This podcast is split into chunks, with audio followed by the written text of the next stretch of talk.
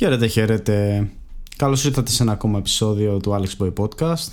Είμαι ο Αλέξανδρος, γνωστός και ως Alex Boy και αυτή είναι μια εκπομπή που λέω τις σκόρπιες σκέψεις μου σε μια ευρία γκάμα θεμάτων σχετική με το dating, lifestyle, αυτοβελτίωση κτλ. Θεωρώ ότι ζούμε σε μια εποχή όπου η ανάγκη είναι τεράστια για να μιλάμε για αυτά τα θέματα. Το σημερινό θέμα είναι άδικο, πονάει και αντικατοπτρίζει το πόσο ελεηνοί είμαστε καμιά φορά εμείς οι άνθρωποι. Το θέμα μας για σήμερα είναι το κέρατο. Όχι του τάρανδου, αλλά αυτό που βάζουμε εμείς στους άλλους ή οι άλλοι σε εμάς.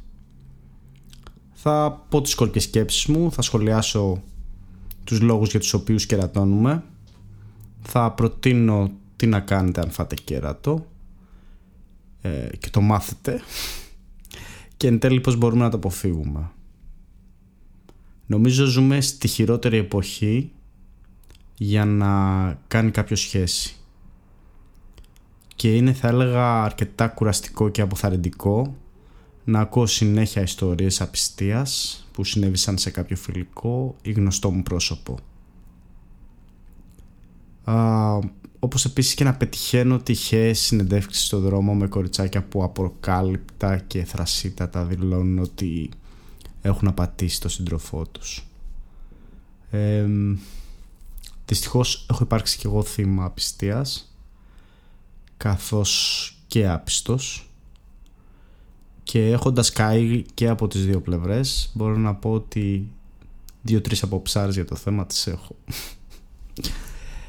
Γιατί απατάμε λοιπόν; Τι μας οδηγεί να πούμε μια μέρα ότι σήμερα θα πάω με άλλον ή άλλη; Η αλήθεια είναι πως ε, μακάρι να υπήρχε μόνο απλά ένας λόγος να το ξέραμε όλοι και ε, να προσπαθούσαμε να αποφύγουμε αυτό το λόγο.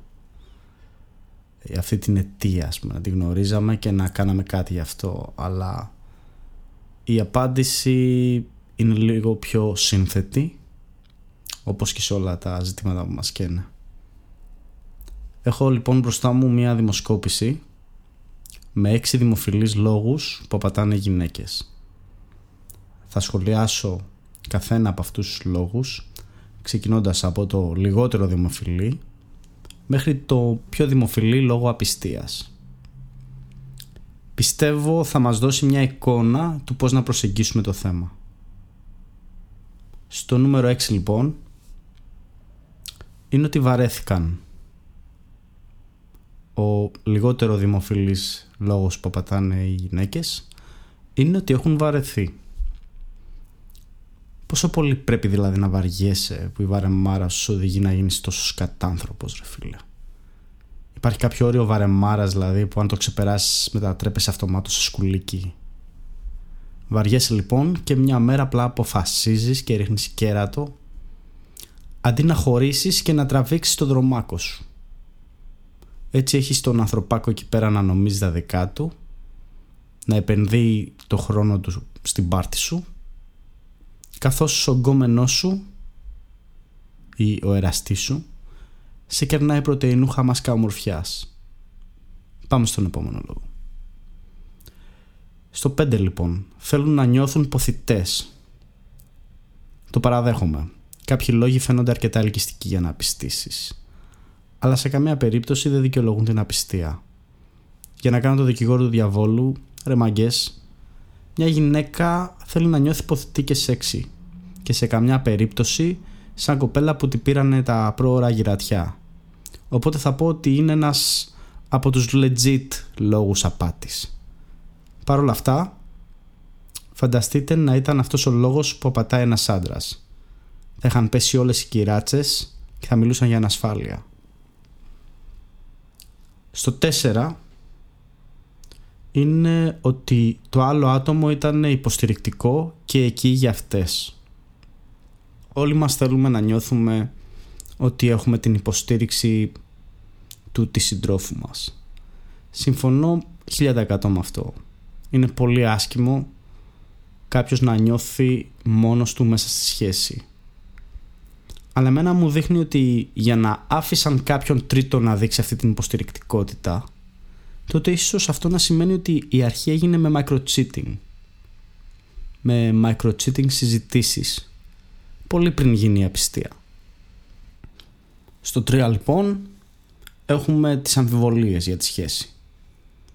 Κάτσε να σκεφτώ τι μπορεί να κάνει ένας φυσιολογικός άνθρωπος που νιώθει αμφιβολίες για τη σχέση του; Να το συζητήσει με τον τη σύντροφό του ίσως; Να χωρίσει και να κάνει ό,τι γουστάρει μετά; Αλήθεια τώρα, αν αμφιβάλλεις για τη σχέση σου απλά χώρισε. Στο 2 και όπως καταλαβαίνετε φτάσαμε στα πιο δημοφιλή στους πιο δημοφιλείς λόγους το άλλο άτομο ήταν αρκετά ελκυστικό Wow. Το έχω ξαναπεί ότι η επιφάνεια είναι που μετράει στις μέρες μας. Ειλικρινά δεν θέλω να πιστέψω ότι αυτός είναι ο δεύτερος πιο δημοφιλής λόγος απιστίας. Απλά δεν μπορώ. Ο δεύτερος δημοφιλέστερος λόγος απιστίας είναι επειδή το άλλο άτομο είναι ελκυστικό. Αν λοιπόν μια σχέση μπορεί να χαλάσει λόγω εξωτερικής εμφάνισης ενός τρίτου προσώπου, καταλαβαίνετε σε πόσο σαθρά θεμέλια βασίζονται οι περισσότερες σχέσεις εκεί έξω. Που απλά κάποια στιγμή θα βρεθεί ένα ελκυστικό άτομο που θα κάνει τη σύντροφό σας να σας τα φορέσει. Εν τέλει, αντί να κοιτάμε την ουσία, κοιτάμε τα φαινόμενα. Και τα φαινόμενα πολλές φορές απατούν. Και φτάσαμε στο πρώτο πιο δημοφιλή λόγο που απατούν οι γυναίκες και αυτός είναι γιατί ο σύντροφός τους σταμάτησε να τους δίνει σημασία. Χαίρομαι που τουλάχιστον ένας αρκετά legit λόγος είναι η πρώτη δημοφιλέστερη αιτία απιστίας. Προφανώς όποιος και να είναι ο λόγος δεν δικαιολογούμε την απιστία. Αλλά ρε μάγκες, αν δεν δίνετε σημασία στη σύντροφό σας, κάποιος άλλος θα της δώσει ή θα ψάξει να τη βρει αυτή τη σημασία μόνη της. Και σε όλο αυτό τον πανικό της απιστίας και της απάτης, ποιος την πληρώνει, αυτοί που δεν φταίνε σε τίποτα. Αυτοί που δεν φταίνε σε τίποτα και είναι σωστοί θα πω. Αυτοί οι άντρες πραγματικά νιώθουν και αυτές οι γυναίκες πραγματικά είναι εκεί για τον σύντροφό τους. Αυτοί είναι που θα την πληρώσουν για όλους τους άλλους που έχουν κάνει τη μαλακία τους. Και αν αυτοί σύμφωνα με αυτό το άρθρο στατιστικών περί απιστίας είναι η πιο δημοφιλή συλλογή απιστίας θα ήθελα κάπου εδώ να προσθέσω άλλους δύο λόγους που θεωρώ αρκετά σημαντικούς. Πρώτος είναι ότι δεν υπάρχει ερωτική έλξη πια. Το λέω και θα το ξαναλέω ότι αν χαθεί η ερωτική έλξη από εκεί πέρα είναι θέμα χρόνου να γίνει μαλακία ή να τελειώσει η σχέση. Η ερωτική έλξη είναι το ελιξίριο ζωής σε μια σχέση. Σχέση χωρίς ερωτική έλξη είναι πεθαμένη σχέση που απλά δεν της έχει πει κανείς ότι έχει πεθάνει ακόμα. Δύο, δεν είμαστε ευχαριστημένοι. Πολύ straightforward. Αν δεν νιώθεις πλέον χαρούμενος και ευχαριστημένος με τη σχέση σου, προσπάθησε να τη φτιάξεις με υγιή τρόπο, αλλιώς φύγε. Αυτή είναι λοιπόν κάποια από τους πιο δημοφιλείς λόγους που απατάνε οι γυναίκες. Έχει αναρωτηθεί όμως κάποιος γιατί απατάμε τόσο εύκολα; Γιατί απατάμε τόσο εύκολα; Αυτή δυστυχώς είναι η σαπίλα της νέας εποχής. Μας θέλει όλους ανεξάρτητους και ελεύθερους να κάνουμε ό,τι ακριβώς γουστάρουμε και να είμαστε έρμεα των κατώτερων αναγκών μας. Χωρίς να λογοδοτούμε σε κανέναν και με καμία απολύτως συνέπεια. Κατά τη γνώμη μου απατάμε πιο εύκολα γιατί όλα είναι πιο εύκολα προσβάσιμα. Μια γυναίκα μπορεί να τσακωθεί με τον σύντροφό της και την επόμενη στιγμή να απαντήσει στο πιο ελκυστικό από τους 10 γαμπρούς που περιμένουν στην ουρά στα DM της. Ή να βγει με τις φίλες της έξω και να κάνει φασούλα με κάποιον που θα της την πέσει στο μπαρ. Από την άλλη, καμία γυναίκα δεν είναι διατεθειμένη να κάτσει να δουλέψει τις σχέσεις της. Έτσι με το πρώτο σταυρουπάτημα Γεια σας Και όλα αυτά γιατί πλέον η γυναίκα ακούει από παντού πως ανεξάρτητη πρέπει να είναι Και πως μπορεί να έχει τα πάντα που θέλει Και ότι αξίζει τα καλύτερα Έτσι απλά γιατί είναι όμορφη και πριγκίπισσα Ποια πατάνε όμως πιο πολύ; Δεν ξέρω αν υπάρχει κάποια πρόσφατη έρευνα σχετικά με τη συχνότητα πιστείας μεταξύ άνδρων και γυναικών αλλά τελευταία φορά που τσέκαρα οι άντρες ήταν αρκετά πιο άπιστοι από τις γυναίκες κατά ένα μεγάλο ποσοστό περίπου 7%. Βέβαια, νομίζω πως αυτό έχει αλλάξει και αρχίζει να ισοσταθμίζεται. Αλλά αυτό είναι μια υπόθεση που κάνω εγώ με βάση αυτά που βλέπω και από το γεγονός ότι τώρα είναι πιο αποδεκτό κοινωνικά για τη γυναίκα να ευχαριστιέται τη σεξουαλικότητά της. Και τώρα ας πάμε στα σημάδια που δείχνουν ότι η σύντροφός σας ενδεχομένως να σας τα φοράει. Νούμερο 1. Αλλαγή στην επικοινωνία. Τι σημαίνει αυτό, ότι η σύντροφός σας ε, δεν επικοινωνεί μαζί σας όπως επικοινωνούσε παλαιότερα. Και πλέον έχει αυξήσει κάποιο είδους μυστικότητα. Δηλαδή έχει μια συνήθιστη συμπεριφορά με το τηλέφωνό της μπορεί να κρύβει μηνύματα ή γενικά να συμπεριφέρεται υπερπροστατευτικά με το κινητό της. Έχετε δει αυτά τα φτηνά memes που αναπαράγουν όλοι με διαφορετικούς τρόπους; Που και καλά τρώει ένα ζευγάρι και πάει ο άντρας να πιάσει το πιπέρι που βρίσκεται δίπλα στο κινητό της κοπέλας και αυτή αμέσως το πιάνει στα χέρια της γιατί νομίζει ότι πάει να της το πάρει. Ε, κάτι τέτοιο. Νούμερο 2. Συναισθηματική απόσταση. Ξαφνικά φαίνεται πως από εκεί που είχατε συναισθηματική σύνδεση πλέον αυτή η σύνδεση είναι μηδενική. Ε, πλέον δεν συζητάει για τα συναισθήματά της ή δεν μοιράζεται προσωπικές πληροφορίες μαζί σας. Νούμερο 3. Ξαφνικά αλλάζει η ρουτίνα της. Ανεξήγητες απουσίες, τακτικά επαγγελματικά ταξίδια, Γενικά να ξέρετε η δουλειά είναι μια πολύ καλή δικαιολογία γιατί δεν μπορείς να πεις απολύτως τίποτα. Επιπλέον υπάρχουν ξαφνικές αλλαγές στο πλάνο ή στις συνήθειές της χωρίς ξεκάθαρο λόγο. Νούμερο 4. Αυξημένη μυστικότητα.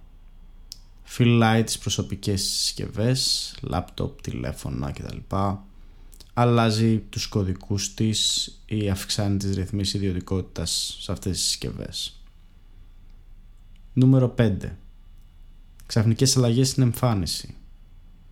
Ξαφνικά αλλάζει το τρόπο που ντύνεται και γενικά όλο της το στυλ και γενικά δίνει ιδιαίτερη σημασία στην εμφάνισή της. Νούμερο 6. Έλλειψη ενδιαφέροντος. Δεν θέλει πια να περνάει τόσο χρόνο μαζί σας ή να συμμετέχει σε δραστηριότητες.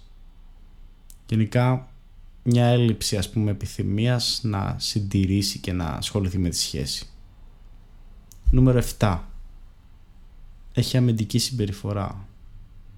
Γίνεται δηλαδή υπερβολικά αμυντική και αποφεύγει να μιλάει για τις σχέσεις σας. Τίνει επιπλέον να αντιδρά υπερβολικά σε ερωτήσεις για το που ήταν ή τι έκανε. Νούμερο 8. Κάνει ανεξήγητα έξοδα. Και γενικά αυτά που αγοράζει δεν συνάδουν με τις εξηγήσεις που δίνει. Νούμερο 9. Και πολύ βασικό θα πω. Ένστικτο. Γενικά το καλύτερο από όλα είναι το ένστικτό σας. Αν το ένστικτό σας λέει ότι κάτι δεν πάει καλά, κατά πάσα πιθανότητα κάτι δεν πάει καλά. Αρκεί βέβαια να μην είστε παρανοϊκοί. Έτσι. Άλλο το ένστικτο, άλλο η παράνοια. Τι κάνουμε λοιπόν να το μάθουμε; Τώρα που έχουμε αρκετά δεδομένα, έχουμε εξετάσει όλους τους λόγους που μπορεί να πατήσει μια κοπέλα, τι κάνουμε αν μάθουμε ότι η σύντροφός μας μας απατάει; Αρχικά να πω ότι από τη στιγμή που θα σας απατήσει, αυτό σημαίνει ότι έχει χάσει κάθε σεβασμό και θαυμασμό που έχει για το πρόσωπό σας. Όλα έχουν τελειώσει. Το ότι έφτασε η σύντροφός σας να σας απατήσει μπορεί να σημαίνει αρκετά πράγματα. Ένα από τα οποία είναι ότι μάλλον θα πρέπει να κάνετε και εσείς μια αναθεώρηση της δικής σας συμπεριφοράς μια συμπεριφορά που μπορεί να οδήγησε σε αυτά τα αποτελέσματα έτσι αν φέρω για παράδειγμα τη δική μου περίπτωση που έφαγα κέρατο μπορώ να πω με σιγουριά ότι οι πράξεις μου με οδήγησαν σε, με μαθηματική ακρίβεια στο να το φάω αν σας απατήσει δείξτε αξιοπρέπεια στον εαυτό σας και παρατήστε τη δεν υπάρχει χειρότερο πράγμα από το να σας ατιμούν. Το να τη συγχωρέσετε και να μείνετε μαζί με αυτό το άτομο δείχνει απλά ότι είστε δύναμη και δίνετε ένα ακόμα πάτημα σε αυτή να το ξανακάνει. Καταπιείτε λοιπόν τον πόνο και προχωρήστε. Εκεί έξω υπάρχουν καλές κοπέλες που θα σας φερθούν με σεβασμό. Αρκεί να σέβεστε τον εαυτό σας. Τώρα, αν απατήσετε, πρέπει να το πείτε. Αυτή την ερώτηση κλήθηκα να την απαντήσω και εγώ κάποια στιγμή. Προσωπικά το βρίσκω περιττό. Αν κάνεις τη μαλακία σου, κλείστο και χώρισε. Τόσο απλά. Για μένα δεν υπάρχει λόγος να στεναχωρείς το άλλο άτομο. Απλά κάνε αυτό που είναι σωστό και δώσεις στο άλλο άτομο την ευκαιρία να γνωρίσει έναν άνθρωπο που δεν θα το μαχαιρώνει πισόπλατα σε καθημερινή βάση.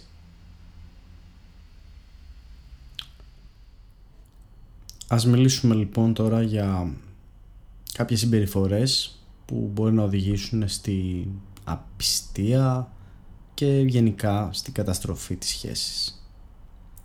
Ακραίες ζήλιες. Αυτό που παρατηρώ στους περισσότερους άντρες είναι ότι οι περισσότεροι ζηλεύουν ακραία. Μάγκες αν θέλει να σας κάνει τη μαλακιά θα την κάνει και σε μπουκάλι μέσα να τη βάλετε. Επίσης η ρουτίνα αν η καθημερινότητα σας είναι μονότονη και αναμενόμενη, αυτό μπορεί να οδηγήσει τη σύντροφό σας να βρει την περιπέτεια άλλου. Είναι σημαντικό να κρατάτε μια δυναμική σχέση σας. Να κάνετε δραστηριότητες που σας φέρνουν χαρά και ικανοποίηση. Αδιαφορία, όπως είδαμε, ένας από τους λόγους που οι περισσότερες γυναίκες απιστούν είναι η αδιαφορία. Αδιαφορία και η έλλειψη επικοινωνίας μια γυναίκα θα ψάξει κάποιον που να την καταλαβαίνει. Που την καταλαβαίνει και έχει και επικοινωνία. Θα ψάξει να βρει κάποιον που θα της δώσει σημασία. Μην είστε couch potatoes χωρίς ορίζοντες και μέλλον. Αν έχετε βολευτεί στη σχέση σας, ξεβολευτείτε. Όλα τα παραπάνω που είπα είναι ξεκάθαρα σημάδια τα οποία μπορούν να ρίξουν την ερωτική έλξη και να οδηγήσουν μια γυναίκα στη χειρότερη περίπτωση στην απιστία. Δυστυχώς στις μέρες μας είναι πολύ εύκολο να πατήσεις για να πιάτο φακές και να ρισκάρεις να καταστρέψεις κάτι πολύ καλό που μπορεί να έχεις. Το έχω δει να συμβαίνει σε μένα και θα πω ότι απλά δεν αξίζει. Μια σχέση είναι ευκαιρία για εξέλιξη αν δεν νιώθετε καλά πλέον μέσα στη σχέση σας το καλύτερο που έχετε να κάνετε είναι απλά να το λήξετε. Ελπίζω να σας έδωσα έστω και λίγη τροφή για σκέψη μέχρι το επόμενο επεισόδιο στο επανειδήν.